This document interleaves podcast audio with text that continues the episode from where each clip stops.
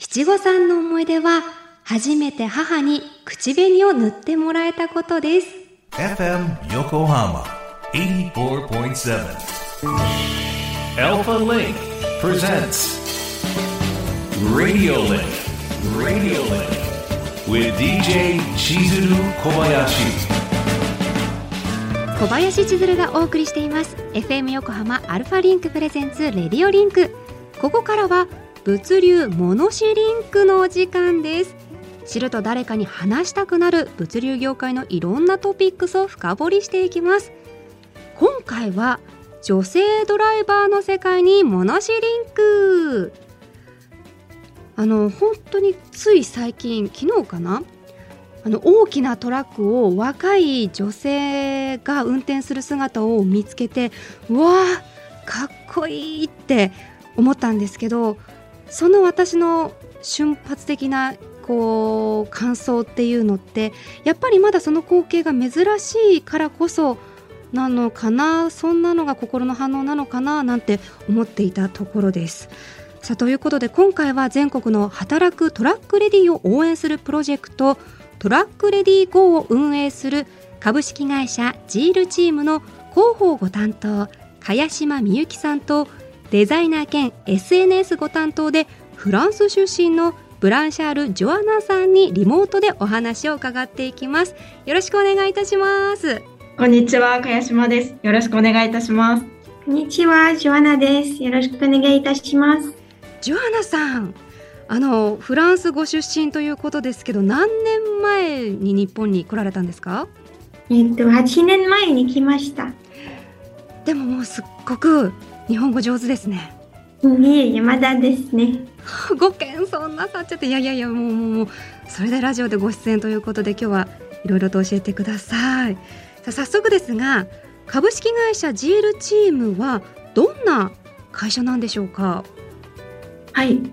トラックやバス、重機など商用車のリユース事業を行う会社です。茅島さんそのジールチームさんが立ち上げたプロジェクトトラックレディ GO という名前のものがありますけれどもどんなプロジェクトなんですか？はい。トラック業界で働く女性を応援するプロジェクトです。輝いているのにスポットの当たることの少ないトラックレディをたくさんご紹介しています。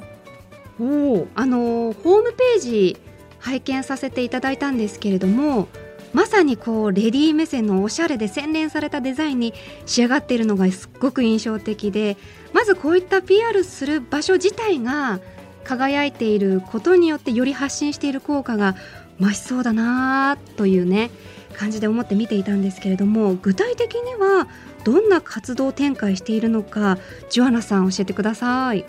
はい。えっと、トラックレディ GO の活動では、インスタグラムやフェイスブック、ツイッターなど SNS を活用して、トラックレディーズの作業風景や貴重なオフショットの投稿など、若い方にもドライバーの仕事に興味を持たせていただけるような配信を行っています。また、ホームページのブログでは、ドライバーという仕事の楽しさと大変さ、家事や子育ての両立についてなど、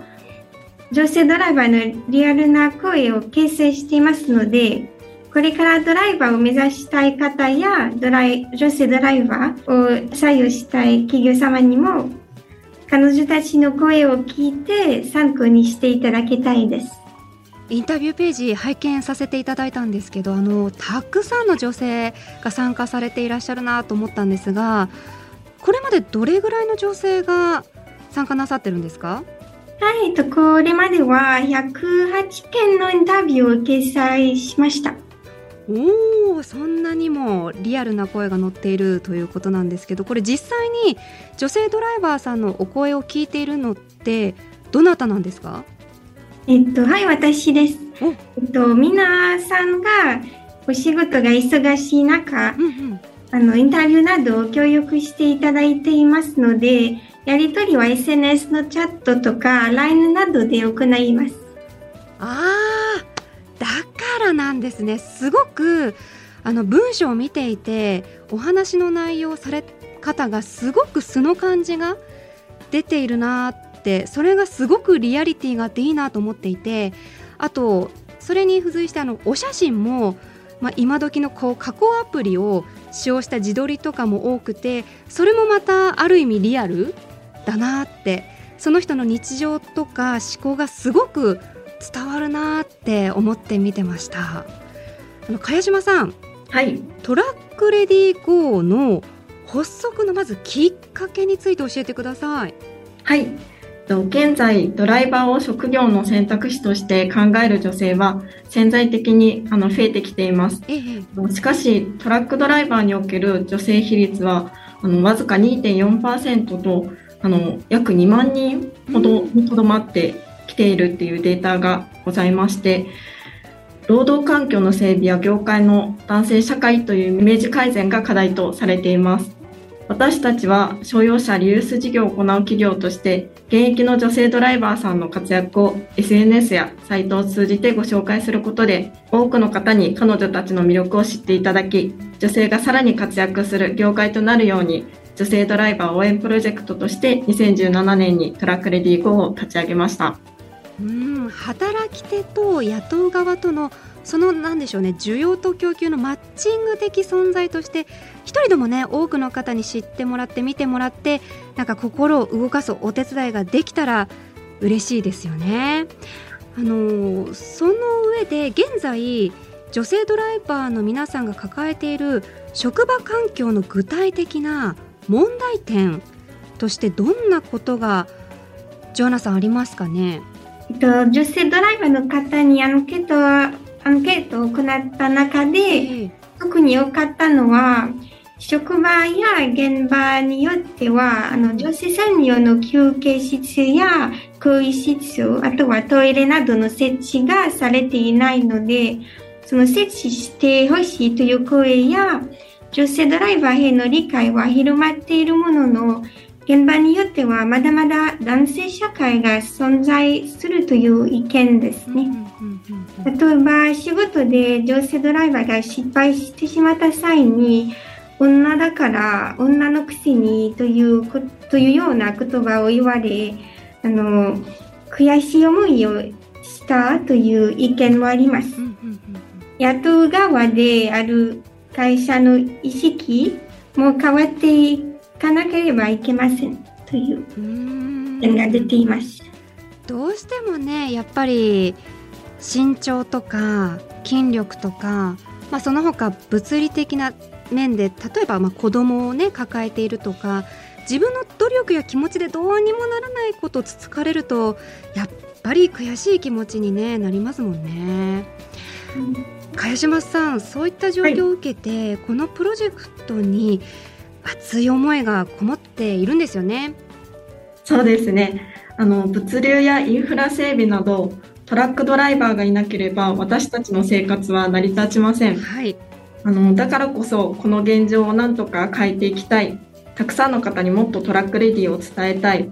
皆さんにも全力でトラックレディの応援サポートをしていただきたい、まあ、トラックレディ GO はそんな思いが込められています。まあね、人手不足がね本当叫ばれてる今このトラックレディー GO をきっかけに1人2人と新たな働き手が増えることによって救われる人が、まあ、直接的でも間接的でもね大勢いますもんね。まあ、実際にトラックレディー GO でサポートも行っているそうですよね。はいそうですねあの SNS やホームページを通じて送られてきたメッセージの中には免許を持っているけど環境的に働くことが難しいのでぜひ女性ドライバーを盛り上げてほしいですとか住居オペレーターになるにはどうしたらいいですかといったメッセージもいただきますそのようなメッセージに対してトラックレディー GO のメンバーからアドバイスもさせていただいております。また弊社の CSR 活動の一つでもある一般社団法人フラワーリボン協会の協賛で女性ドライバーの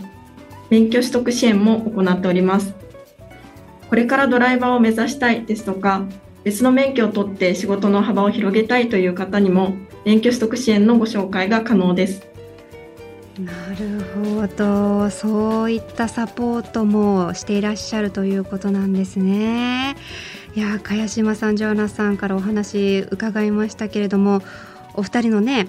熱い思いひしひしと伝わってきました。あのちなみになんですけれどもジュアナさんはフランス語出身ですがどんなきっかけでこちらの今現在のご職業をつかれたんですか？はい、と私はフランスで大学を卒業した後、奈良県に2年間の留学をして、ええ日本で働くことが決まりました。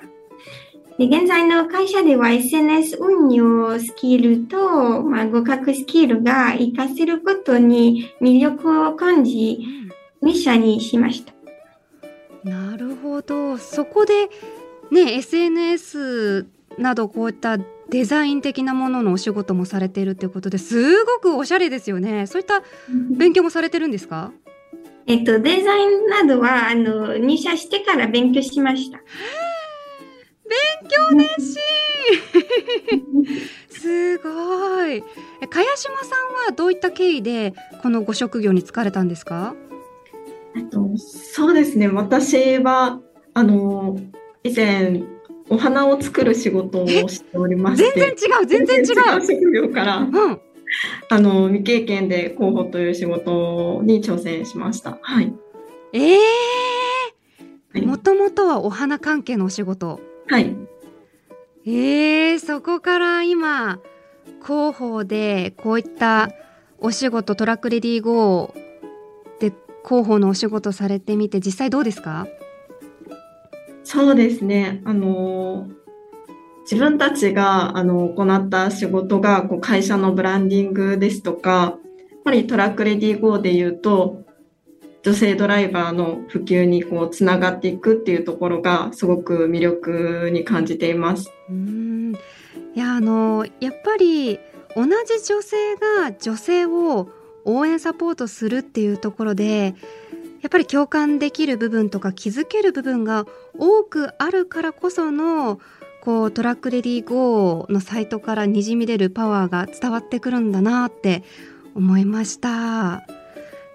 今日は茅島さんジュアナさんのお二人にお話を伺いましたお二人にはまだまだ伺いたいことたくさんありますので来週も引き続きお付き合いいただきたいと思いますぜひよろしくお願いします毎週もお願いします。よろしくお願いします。あ今日はありがとうございましたりがとうございありがとうございました。